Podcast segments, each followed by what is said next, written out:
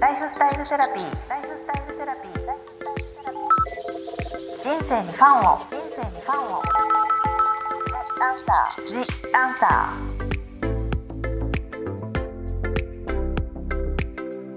ーこんばんはワニブックス書籍編集長の青柳ゆきです私青柳ゆきがさまざまなスペシャリストと一緒に皆さんからいただいたご質問やお悩みに答えていくLifestyle Therapy The Answer 今回のゲストはインスタグラムで紹介している料理が作りたい真似したいと大人気のアリコさんをお招きしました。アリコさんよろしくお願いします。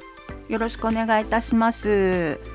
まずアリコさんについてご紹介させていただきますアリコさんは CLASSY. や VERY などのファッション誌でファッションページを担当とする編集ライターとしてご活躍されているのとともに今まあ皆さんも一品は絶対作ったことがあるんじゃないかなと思うんですけれどもインスタグラムも大人気でで書籍ももう何冊も発売されているような人気のアリコさんですけれどもアリコさん今の現在どうですか？こんなに本もそうですね。発。売されて、うん、あの本業がまあ雑誌の編集っていうのがあるんですけれども、はい。あのありがたいことにお料理の仕事も増えてきて、あの今なんていうんですか今流行りの二刀流な感じで、えっ、と平日はえ編集の仕事をして、うん。でまあ週末お休みの時とかにあの料理の撮影なんかをさせていただいてます。なんかアリコさんっていうともうなんか料理からされてる人は編集とかうん。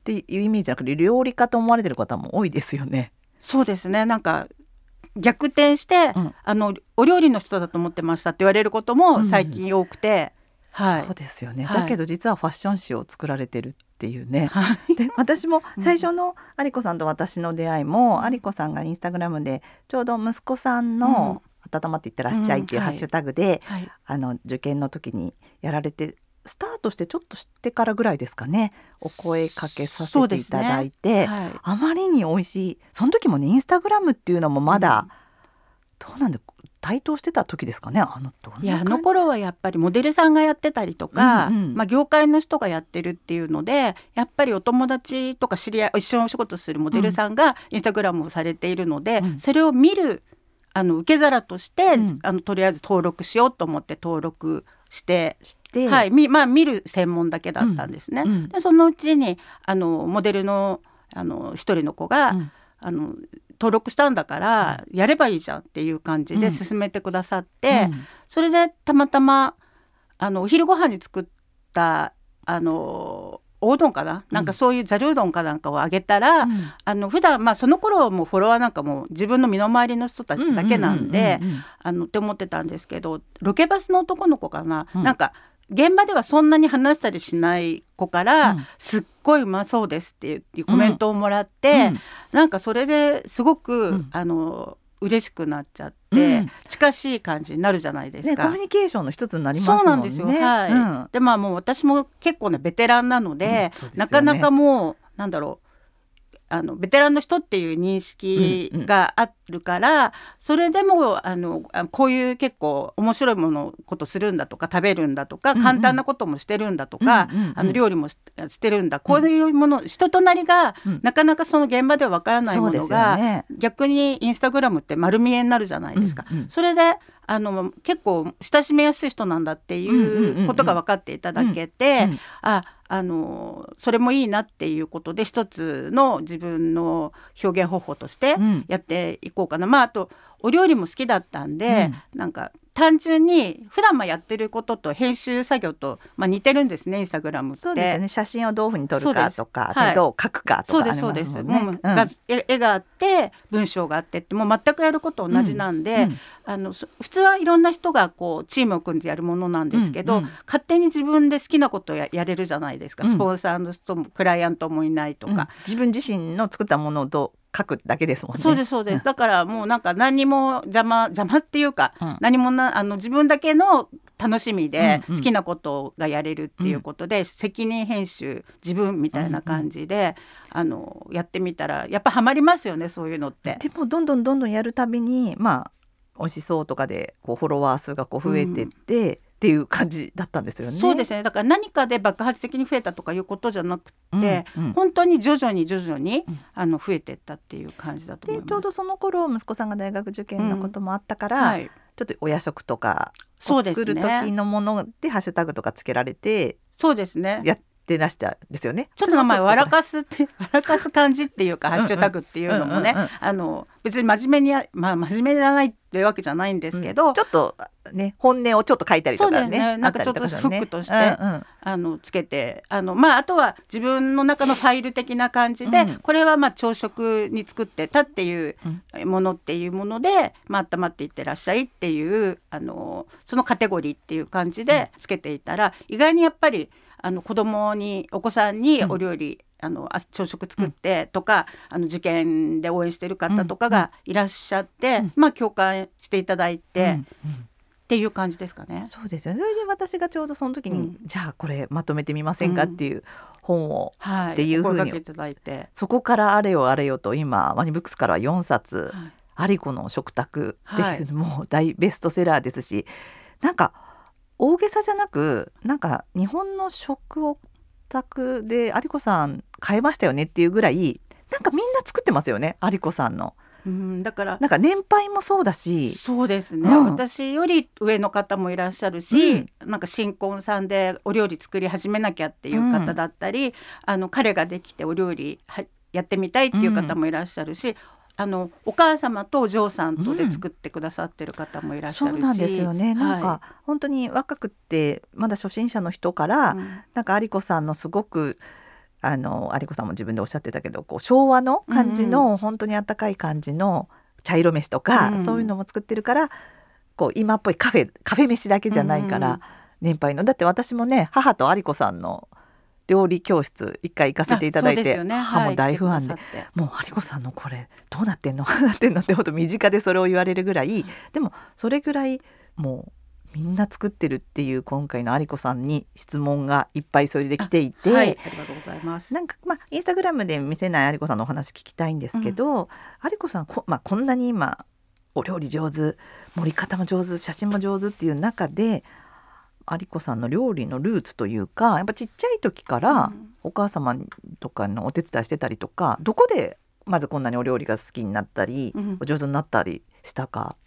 まあちっちゃい頃からとにかく食べることは好きで、まずもまあう記憶にありますか、そうですね食い地が張っていて、うん。まあ、あの家のご飯もそうなんですけど、うん。今日はここに歯の矯正に行くよっていう,、いうことになると、うん。あここに行くんだから、あれとあれが食べれるなみたいなもうなんで食い地が張ってるんだって。母の実家の京都に行くってなったら、うん。え京都に行ったらあれとあれとあれみたいなのがもう多分小学生でも普通になんかもう欲望としてあここのもしも習い事あったら帰りにこのアイス買えるなみたいなそういう感じっていう食べ物が紐づいてるみたそうないな。んですよだからそれ今と全く同じぐらいな感じですし、うんうん。まあそれもあったり、うん。あとは父の、うん。えー、と方の祖母が海外にアメリカに行ってたんですけど、うん。あの祖父母ともに、うん。だ帰私生まれて、うん。えっ、と結構一緒にマフィン作ったり、うん。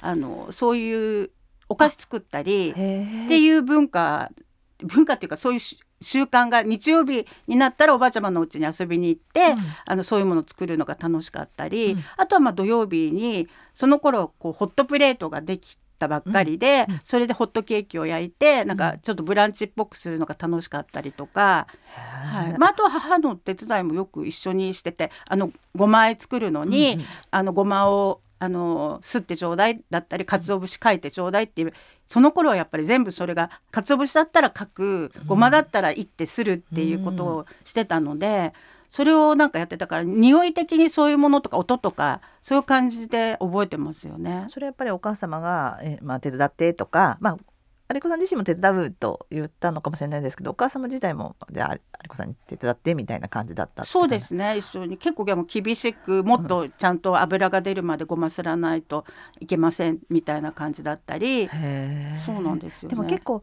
私も思うんですけどなんか子供にお料理ってうん。結構大変じゃないですか、うん子供って分かんないから、だうん。からすごくそういうことをさせてあげるお親御さん。ってうん余裕もあるし、うんこう結局自分でやっちゃった方が早いから、うんやっぱりお母様がやっぱ少し教育的な感じもあったりとかだってそのやるのもねそうですね。ただやってみなじゃなくてごまをちゃんと。そうかもしれないですね。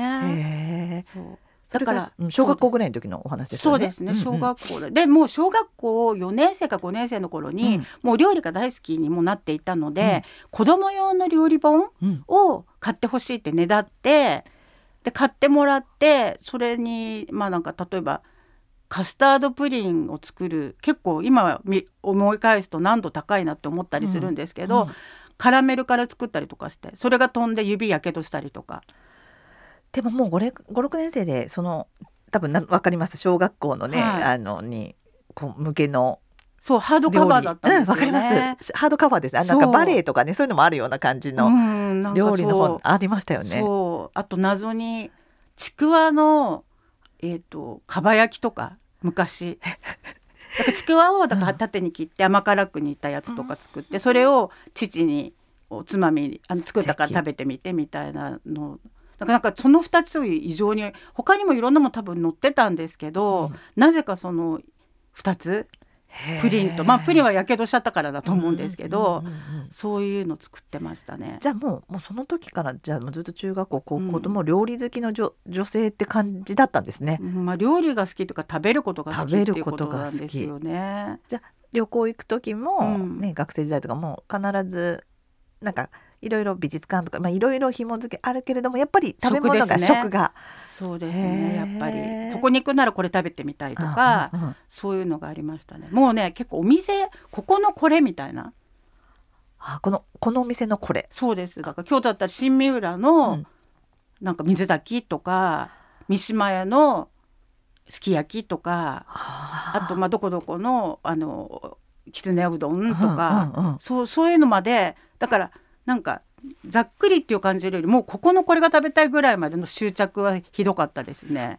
こい。それもアリコズストックがずっとじゃあある感じですね。うん。まあでもそれは心の中に秘めてるんですよ。うんうんうん。そんなことばっかり言ったら怒られちゃうじゃないですか。うんうんなん何かの時にパッと出す出してここっていうかもうあまあ家でそういうとこに行ってたんですけど、うんうん。そこにその何軒かある中の今日はどこに行けるんだろうっていうのを、まあ心の中でワクワクしながら楽しみにしてるって感じでしたかね。で同時にじゃあうん。ご自身でもじゃあ美味しいものを作ろうっていうことでやられてそうですね。美味しいもの作ろうっていう意識はなかったかもしれないですけど、うん、そこまで料理はしてたかどうかもちょっとその辺はわからないですけど、まあでも母は料理明らかに好きでしたしもうザ・主婦っていう感じの,、うん。あの専業主婦でしたし、うんうんうん仕事一回もしたことないでお嫁に来ちゃったみたいな人だったんで、うんうんうんじゃあもうちゃんとなんとなくうやりだしたってものはやっぱりご結婚されてか食卓を任されてみたいなところからきっちりお料理しえっとねもう高校生の時には料理教室行ってたんです。よ。あ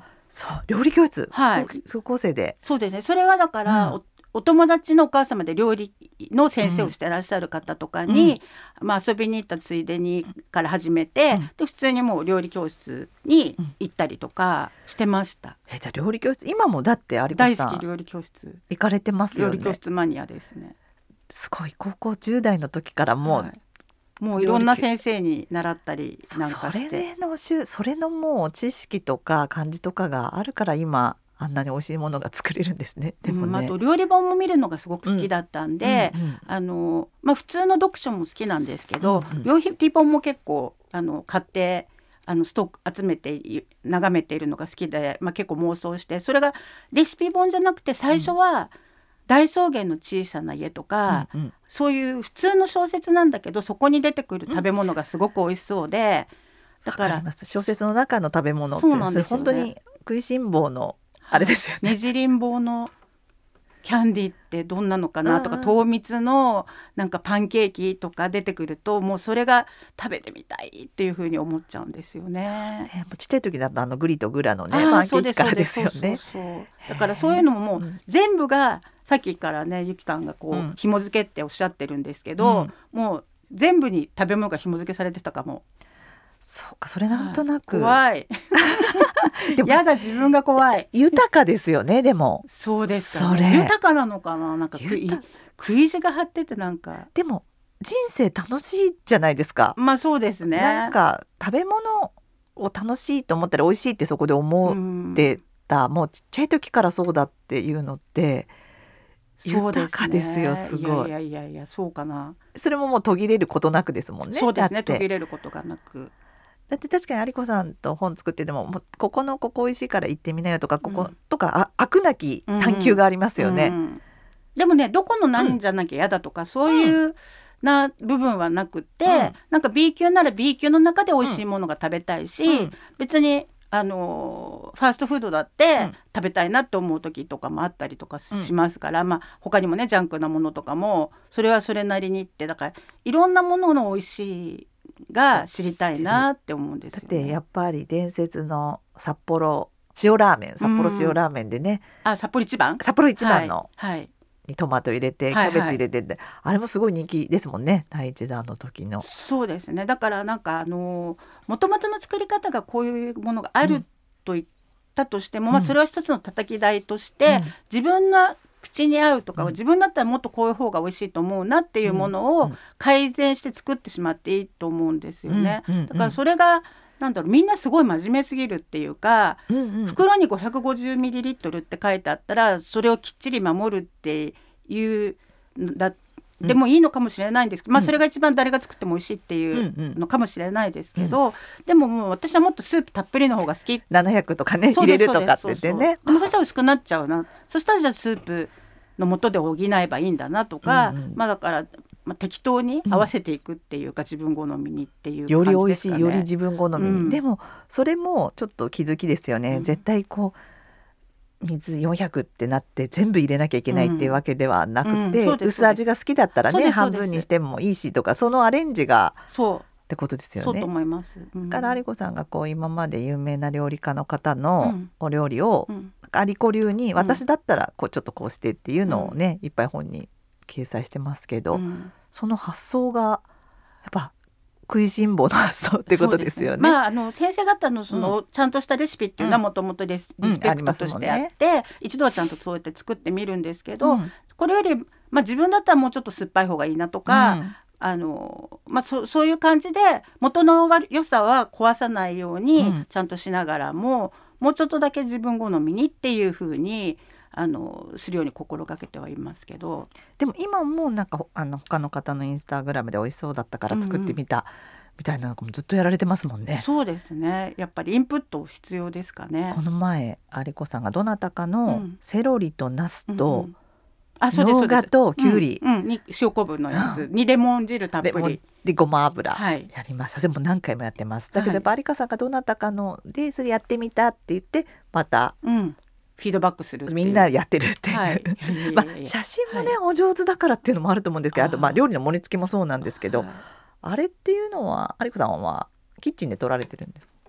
まあ、あのキッチンで撮る場合とあとはうん。ダイニングのテーブルの上で撮る場合と、まあ、い自宅で撮るんでしたらその2箇所で撮ってますかね。もう撮った瞬間にあた作った瞬間にパッと撮るってことですでそうですね。あんまりだからななんかセッティングして、うん。あの何かを足してとか、うん撮り直してとかいうよりも本当にあれ23枚バチバチって撮って、もうその場その時のしずるな感じでやってます。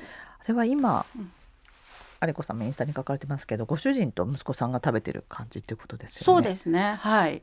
幸せ者いやいやいやいやいや。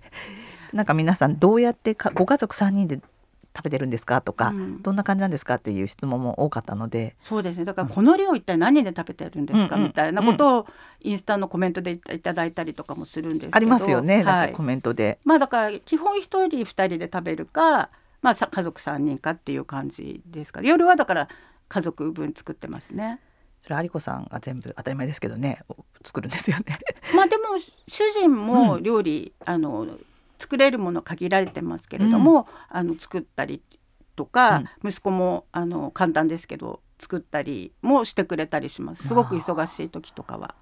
やっぱりそれは有子さんがそういうふうにね息子さんもちょっとこうさっきのお話にあったみたいで美味しいものも好きだけど、うん。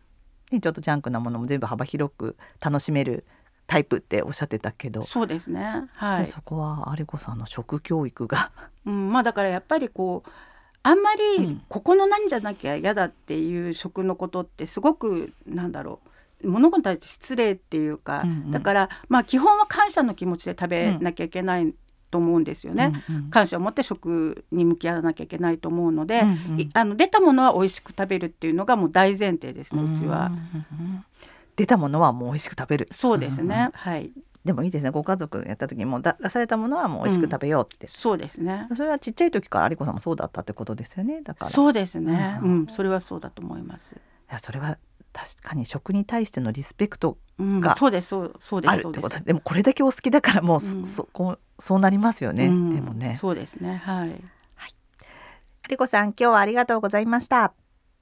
今回は有子さんのお料理のルーツについてお伺いしていきました次回のライフスタイルセラピーでは有子さんの料理の組み合わせやお買い物のルールなどお話しいただきたいと思いますここまでのお相手は青柳ゆきとアリコでした。有子さんありがとうございましたありがとうございました。ライフスタイルセラピー。ライフ